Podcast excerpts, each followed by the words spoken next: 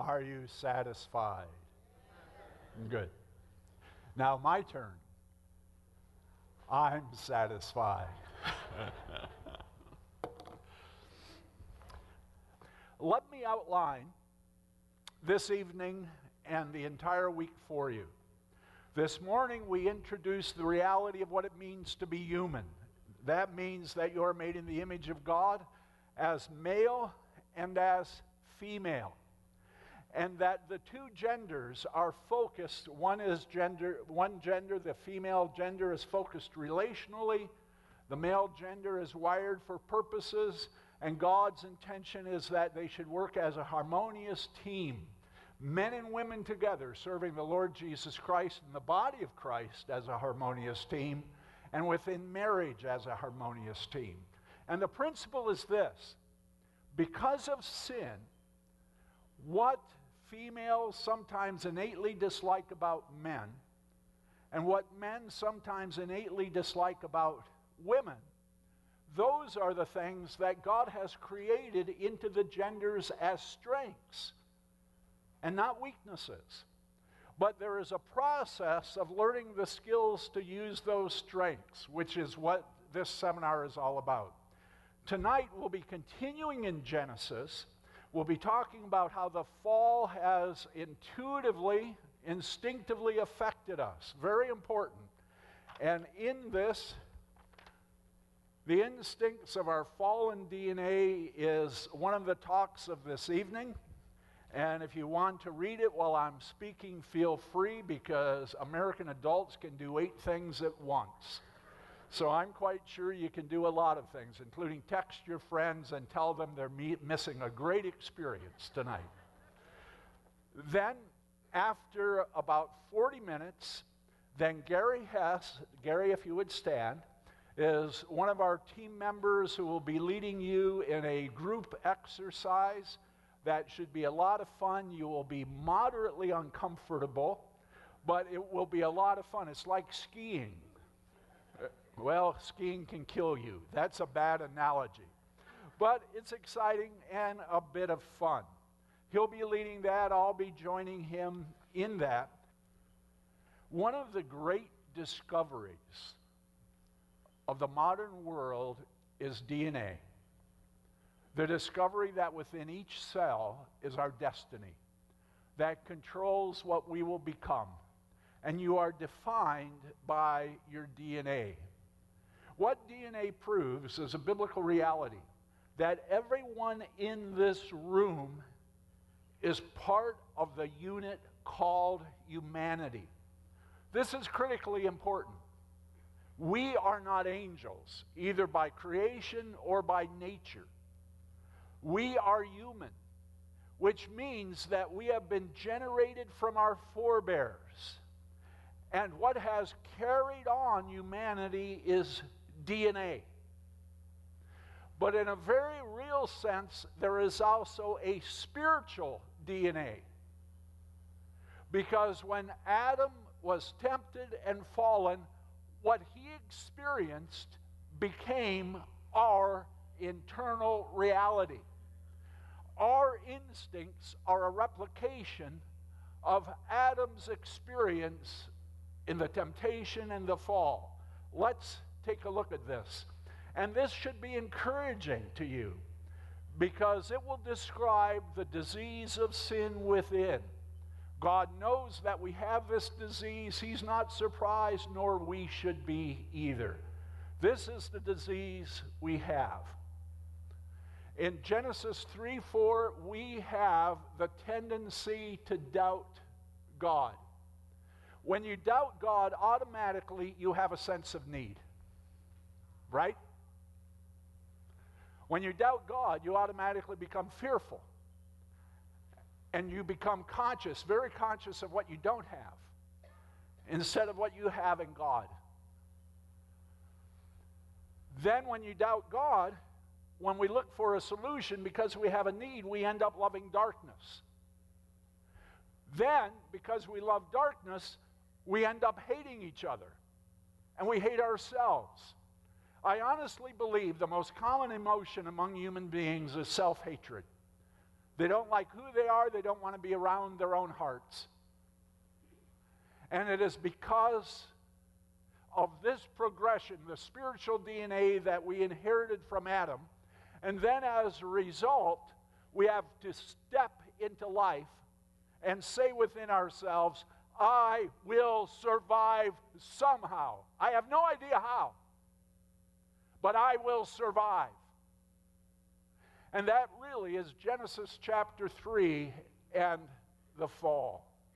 Let's walk through this. And the principle is this we have physical DNA, but we also have spiritual DNA that we inherited from Adam. The experience that Adam and Eve went through became our reality. What they experienced became what goes on inside of us perpetually. Let's take a look at this. Now the serpent, Genesis chapter 3, verse 1. Now the serpent became more crafty, more intelligent than any beast of the field. In Hebrew, the, uh, the implication is he became that way. He was not that way until he became a tool, a foil, a robot for a evil spiritual genius called Satan. He became more crafty, more intelligent than any beast of the field which the Lord God had made, Yahweh Elohim had made. And he said to the woman, Indeed has God said, You shall not eat from any tree of the garden. And that started the process of doubt. Now, what's fascinating in the New Testament, in the Greek New Testament, the Greek word for doubt is not a noun, but a verb. It's an action word and it's a participle. And the Greek word for doubt literally means to continually re examine or question. To continually re examine or question. In the Bible, the Bible says God on the cross died for who you are, and you have no choice in questioning it. Your only choice is to believe it. And to ask a question is to doom yourself. There are some things we don't question that the Bible proclaims. But most things in the Bible you can ask honest questions about. But here, the serpent is starting the process of doubt, suspicion. And here's the principle. At the same second, our heart says, Will God come through? Will He be faithful? Will He take care of me? At the same second, we become aware of what we don't have, right? We become aware of our needs. We become aware of our lacks. And we're haunted by fear. And we're aware of two things. Maybe he won't come true through. And secondly, I need this. I need that. The irony is, is that Adam and Eve had nothing. They had the paradise of Eden plus God. They had no needs whatsoever. But as soon as they started doubting God, they had a sense of need when they had everything. It's like Microsoft, Bill Gates saying, Man, I wish I had a dime. You would say, Bill, you're crazy. Well, maybe billionaires don't have dimes. I don't know. Doubt God. Need. After doubting God, she then looked at the tree and notice what it says. When the woman saw that the tree was good for food, that it was a delight to the eyes, and that the tree was desirable to make one wise, she took from its fruit and ate. Notice very carefully, all three of those things are goods, are good. If you're a young person here, listen very carefully to this. Good instead of God will kill you. The temptation was not to choose evil. The temptation was the temptation of the tree of the experience of benefit and wretchedness. And it wasn't a choice between good and evil. It was a choice that went like this choose good, and you will become wretched. It wasn't a choice between good and evil.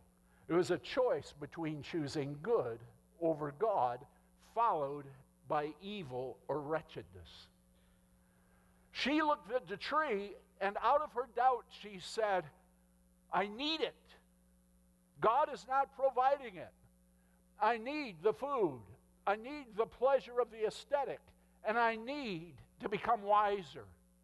Even though she was an oxer, an azer, a helper like God. So, need. Then it proceeded to the love of darkness. Here is the biblical definition of darkness it's wherever God is not. It's not what is evil, it's simply where God is not. And what Adam and Eve did, they pursued good where God is not. And that becomes part of our DNA. We always try to find solutions that are apart from God, that are not integrated solutions, that are not biblical solutions. And so Adam and Eve ended up loving darkness, looking into darkness for a solution. Now, they were pursuing good. This is very important to understand. Good will kill us without God. An education without God will turn you into a fool.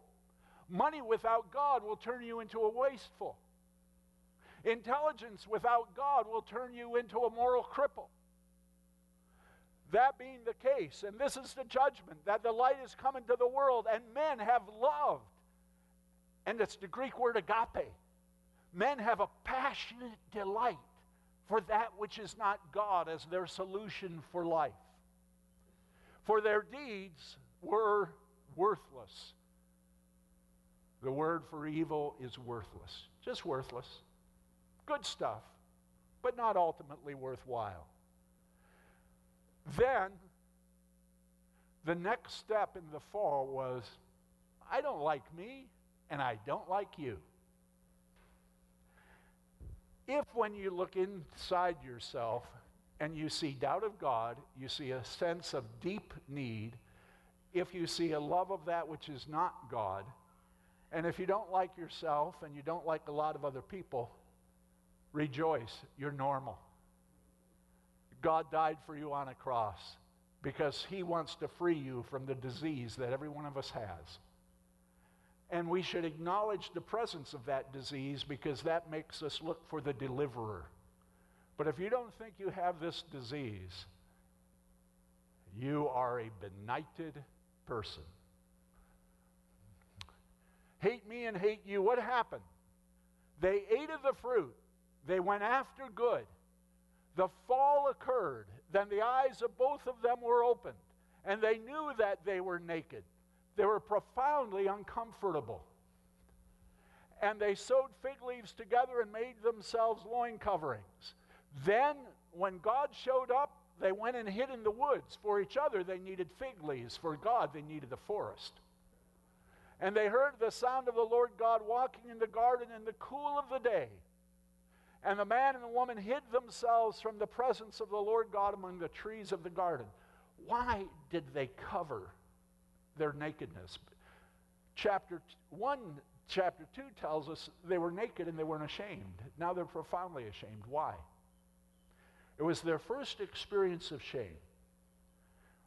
When a young man or a young woman, a teenager, experiences shame, they radiate shame. It's like they're radioactive. And they know everybody in the room knows they're ashamed, knows that they have, they're defective, they're no good. And they radiate it. Because Adam and Eve weren't used to shame, they did a very childlike, foolish thing. They covered themselves over with leaves because it shows the childlikeness of their reaction. Now, these are brilliant people, but they've never experienced shame, radioactive shame before. So they covered themselves over with fig leaves, which says they're not sophisticated at all. Now, in our culture, an axe murderer can look you in the face and say, I have nothing to be ashamed of. We have become experts at not showing radioactive shame, although all of us experience it. And if you don't, see a good Christian therapist, because you should. Hate me and hate you. And, verse 12, and the man said, The woman who I came out with Hebrew poetry concerning, the woman whom you gave to me that you have told me is a divine helper, a helper like God. The woman whom you gave to be with me, you gave her to me. I didn't pick her. She gave me from the tree. And, oh, incidentally, minor detail, I ate. And the Hebrew text is beautiful because in the Hebrew text, the last word in the sentence is I. Adam mentions everybody else but himself until he's forced to finally say, Oh, incidentally, I had a crumb too. And the fall occurred in him. But notice now he's attacking his wife. Notice now they're hiding themselves from each other in deep discomfort. The primary emotion of the fall is not guilt, it's shame. It's running into darkness, it's loving darkness. The primary liberation that the gospel offers is walking into the light through the blood of Jesus Christ and being fully and infinitely accepted by God the Father because God the Son died for you. You have absolutely nothing to be ashamed of. Take the garbage into God's presence, and He'll look you square in the face and say, Finally, an honest Christian. Somebody who will tell me the truth about themselves and is not running into darkness, but running into light. That's the privilege of the child of God. The fall leads to a love of darkness, liberation leads to a love of the light where we can say to God, Here I am, warts and all, and God says, I love you, warts and all. It's a wonderful thing. Then, hate me, hate you. And then the woman is destined to have babies with trouble. She will survive, the race will survive, but the race will survive with pain. Then to the man, cursed is the ground because of you, and toil you shall eat of it all the days of your life. It is really important to be able to identify inwardly the DNA of the fall because then you don't have to lie to yourself and say, Oh, I never doubt God. Oh, I never feel needy and naked and empty. Instead, you can look honestly inside and say, Oh, I guess I've got the disease. And now I can go to God for help because I can see the symptoms of the disease. And the disease is, again, doubt, need, love of darkness, hatred of self and others, and an incredible drive to survive in the face of all of that defective stuff. This is important. Please review this, take notes on it, meditate on it. It's really important to understand. Something else occurred, though, in the collapse. As you go over to Genesis, almost immediately, four ineffective communication, miscommunication habits appear. Almost immediately, if you look at Genesis and the text will be going up on the screen, four miscommunication problems immediately arise. It's quite fascinating. The fall occurs and then miscommunication breaks out. We have an amazing set of illustrations of how people miscommunicate in this section. And if you will, look at your notes and those miscommunication habits are described right here on one, two, three, four pages. And again, feel free to be reading these pages as we're going along because in about 30 minutes you'll be participating in an exercise dealing with these miscommunication habits. When our daughter was about three, we were living in Daly City. Pastor Howard, Carolyn, and I were friends, our friends, friends way back then. And we were pastoring. Carol and I were pastoring. And we lived in one of these Daly City, San Francisco Victorians, where you lived on the second floor, the garage was the first floor. And we had a rule for a three year old daughter never go downstairs alone because it was a concrete floor. And it was an old house with a rickety set of steps. Never go down the steps alone. Sunday night, we're having a church fellowship, and what do I hear? My daughter yells from downstairs. Oh, she's downstairs. She had gone downstairs and she had tripped on the last couple of stairs. She hit the concrete, screamed. I went down, picked her up, grabbed her. She was all right, but she was crying. And then she immediately said, The dog pushed me.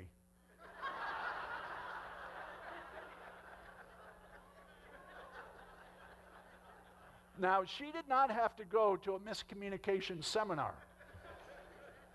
Genetically, she was fully primed to lie. We as human beings, we have to go to a seminar to learn how to communicate. We do not have to learn how to miscommunicate. We are artists from the womb. And then she, after she said, the dog pushed me, here's the reality the dog was in the front room. The dog was near its death.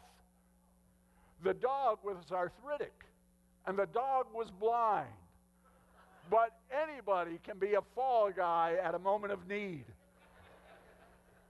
When we come into these miscommunication habits, it is really important that they are the response of our DNA under stress. And let's see what these miscommunication habits are.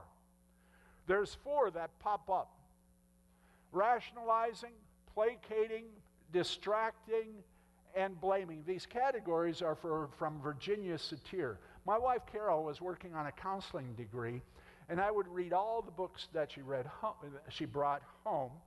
And at the same time, I was taking courses in the Hebrew language, biblical Hebrew. I was translating the book of Proverbs, and in one of the books that Carol brought home, a counseling book, it was about miscommunication habits. At the same time, I'm translating from the book of Proverbs, and I find the same four miscommunication habits in the book of Proverbs that this brilliant woman, a non Christian Virginia Satir, isolated. Four miscommunication habits. I've spent over two dozen years studying these miscommunication habits, and I'm convinced there's only four. There's not 80, there's only four. And there are physiological reasons why there are only four. We don't have time to go into that, but these four popped up immediately after the fall and in the midst of the fall placating, rationalizing, distracting, blaming.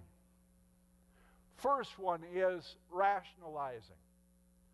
Now, the serpent was more intelligent than all the animals that the Lord God had made.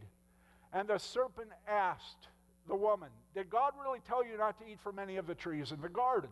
The woman answered the serpent, We may eat of the fruit of the trees in the garden. It is only about the fruit of the tree in the middle of the garden that God has said, You shall not eat from it or even touch it, lest you die. What's happening there?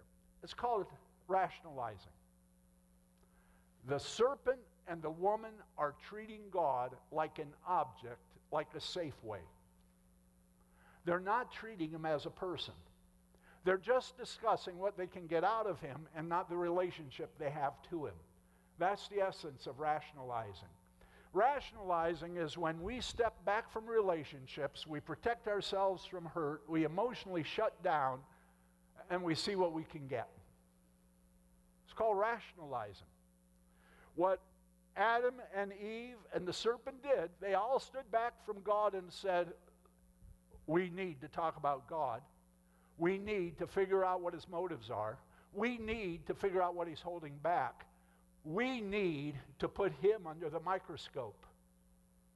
It's called rationalizing, stepping back from relationships.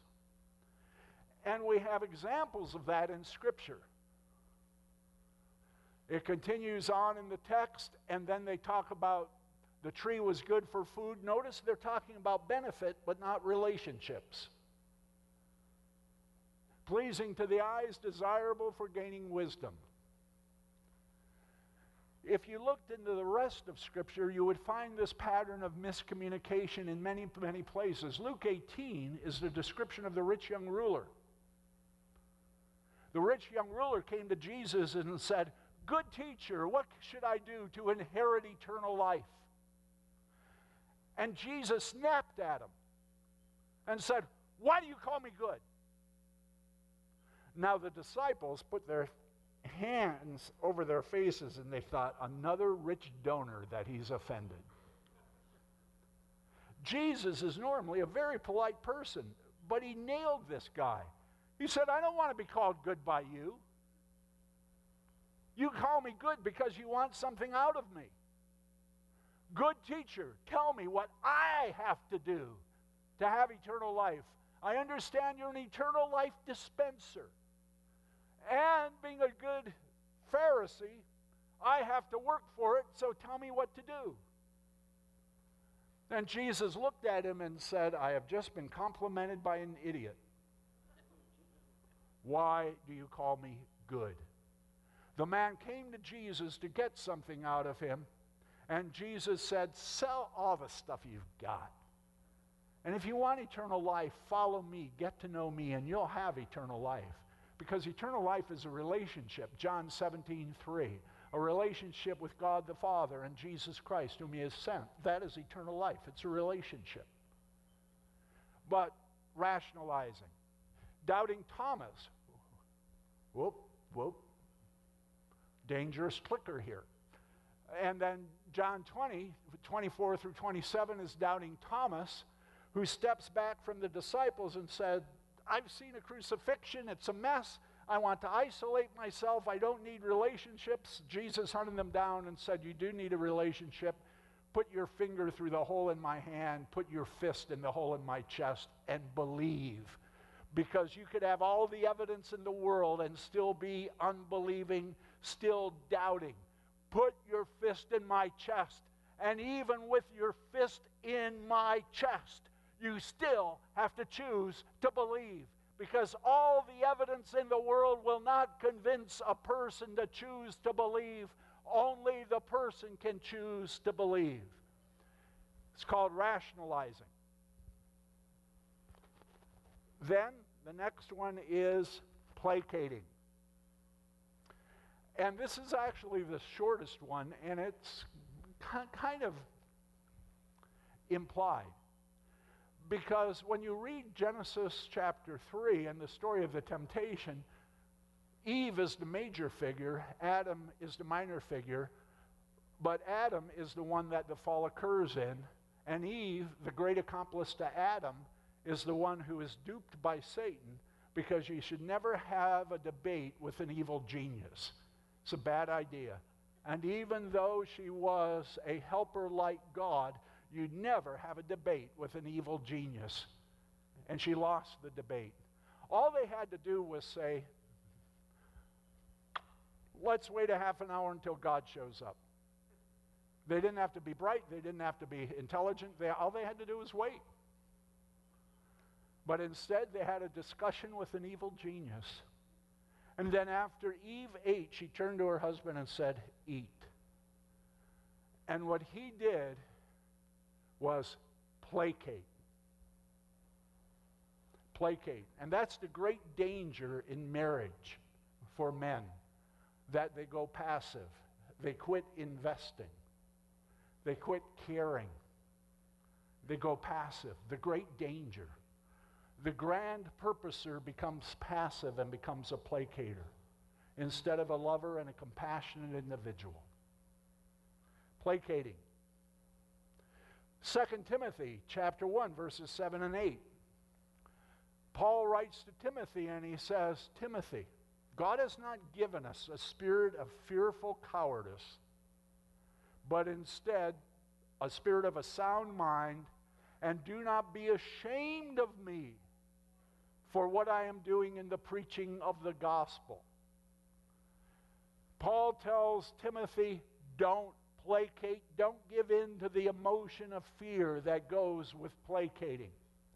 A placater is controlled by fearful anxiety and says what others want to hear.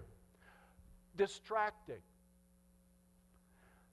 distracting is a stress response when we're profoundly uncomfortable with ourselves and we change the subject by laughter, by questions, by silliness, by acting insane, all kinds of things to keep people from discovering the pain within.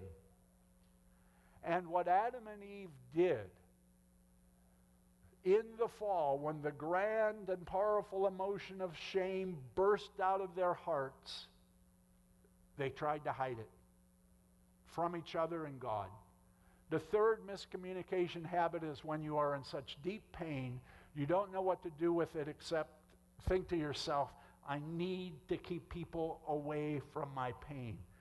This often results in a dysfunctional family background, comes from a dysfunctional family background where there's so much pain you don't know what to do with it, and all you want people to do is to stay away from it because you want to desperately stay away from it. Distracting, staying away from it. The grand example of this is the woman at the well, John chapter 4. The woman because she had been married a number of times and was living with a guy, had gone through a life of brokenheartedness and abuse. Jesus met her and said, I can put a well of water inside of you, springing to, up to eternal life. And I also know everything about you. You've had five husbands and you're living with a guy now who's not your husband. She tried to change the subject and said, Where should I go to church? Where should I worship? And Jesus said, You don't have to worry about figuring that out because God's pursuing you. God is seeking those who are his worshipers. He is seeking you. You don't have to worry about the church, you just have to worry about being found. And then he does something quite remarkable with the woman. Three times in a row, it's the only place in the Bible where this happens. He tells the woman, God's a father. Then he says it again God's the Father. Then he says it again God's the Father. What the woman needed was to be reparented by God, and everyone from a dysfunctional family background, everyone from a performance based or a confused family background, or anyone from a healthy family background, every one of us needs to be reparented by God, but some more than others. And so the distractor, and then the one we're really familiar with, blaming. In Genesis 3, the man replied, The woman who you gave to me gave me to eat. Then the, the Lord God addresses the woman, and the woman says, The serpent tricked me into it, so I ate it. Now, when she says, He tricked me into it, don't think Eve is a dummy. Eve, I'm absolutely convinced, was a genius. She was a helper like God. But never, never get into a discussion with an evil genius. Strategic mistake. Brilliant woman, utterly gifted woman, relationally acute woman. But do not get into a debate with an evil genius. So, what have we seen? The blamer, Jonah chapter 4, Jonah is a great illustration of a blamer because in Jonah chapter 4, he blames God for all of the world's problems. Has deep hurt, unresolved anger, oftentimes is emotionally indifferent to what other people are going through, and often surprised by God's grace. Jonah, if you remember the story, was just stunned that God could forgive the Ninevites. He wanted the Ninevites nuked, not blessed. So, what you have occurring in Genesis chapter 3 are four different miscommunication habits that are tension responses. Now, this is important. The reason people miscommunicate is because they're usually stressed. And typically, they'll go in one of four directions when they're miscommunicating and they're under stress. That is why the fruit of the Spirit is so important. It keeps us calm so we don't miscommunicate. Happy, loving people don't miscommunicate. When a couple, a married couple, is calm and happy and relaxed, they can have great conversations. But stress them out, somebody will start blaming, somebody will start bl- placating, somebody will start distracting, somebody will start doing the fourth one. And so stress will produce this. What's interesting when we deal with general audiences, the placater and the blamer are similar to each other because they want a relationship. The placater says, Tell me what you want to hear and I'll tell you. The blamer says, Tell me you're an idiot and we'll be friends. they want a relationship. The rationalizer and the distractor don't want a relationship. They will communicate, the rationalizer, I'm standing 10 feet from you, and I call that a friendship. But let's see what we can get out of each other. Because I'm nervous about connecting on a deep level. And it's the same for the distractor. The rationalizer and distractor in our studies usually come out of a really stressed out background. The top two habits are garden variety habits that most human beings can get themselves into the bottom two are usually reactions to long term stress. And then to finish the description, the emotions that drive these four miscommunication habits. For the blamer, it's unresolved anger. For the placator, it's anxiety. For the rationalizer, it's actually emotional shutdown. And for the distractor, it's deep discomfort concerning the self. Here's the fascinating thing. If you did a biblical study or a psychological study, you would discover that human beings have three major negative emotions anxiety, hurt, anger, and shame the reason for those emotions are actually how we are designed physiologically. We don't have an endless pool of emotions, but when we mishandle our emotions, particularly anger, anxiety, and shame, it forces us to instinctively miscommunicate. Then the fourth one is a gift that God has given us where we can turn our emotions off. But a person who gets into the habit of rationalizing has overused the gift that God has given us. There are places where you just have to shut your emotions off and do what you need to do. But that's not all through life. That's only for certain places in life. But that gift and that skill becomes overused. And also, there's a place for anger, there's a place for anxiety. But here's the important reality those are emotions that should not be institutionalized. They should not become a habit of life. Because then all people do is react instead of communicate.